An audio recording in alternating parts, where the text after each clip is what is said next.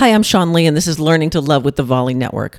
I think most of you know that Kate Cocker from Everyday Positivity and I are doing a series, and we just finished phase two of the three part series. So the first part of it was how you show up fully in relationships. And the second part, which we just finished, was on values. And it was so good because Kate did this really cool exercise where you really had to drill down on what you value and then hold your values up against each other to determine if what you think you value is really what you value. And the reason this is so important is because if you don't know what your values are, then you can have stupid arguments with people. You can get frustrated for no reason. You can be unhappy and not know why, but it's always and ever because something inside of you is violated, usually your value. So, a lot of times you'll hear people say, I would never do that to someone. I would never talk about them. I would never do this. I would never do that. And what they're really saying is that I value something different than the person who did whatever it is they did.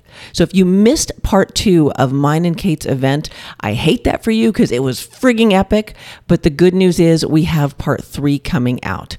April 24th at 1230 Eastern Daylight Time, we are going to do part three. And it's all gonna, it's all gonna be about raising the bar. And I just love this language, right? Because it's going to be about boundaries, agreements, and rules, and they're not the same thing. So if you are not signed up for it already, you want to go to my website, either twowildorchids.com, or you also want to go to Show Up Fully and sign up for the event because you are going to learn things about yourself that you never thought you would know. And here's the thing I'm going to teach you to set better boundaries. Boundaries are for you, not them. And by the time we're done, you're going to have a super clear understanding of why your boundaries get violated violated and how to fix it. So you want to make sure to tune into that.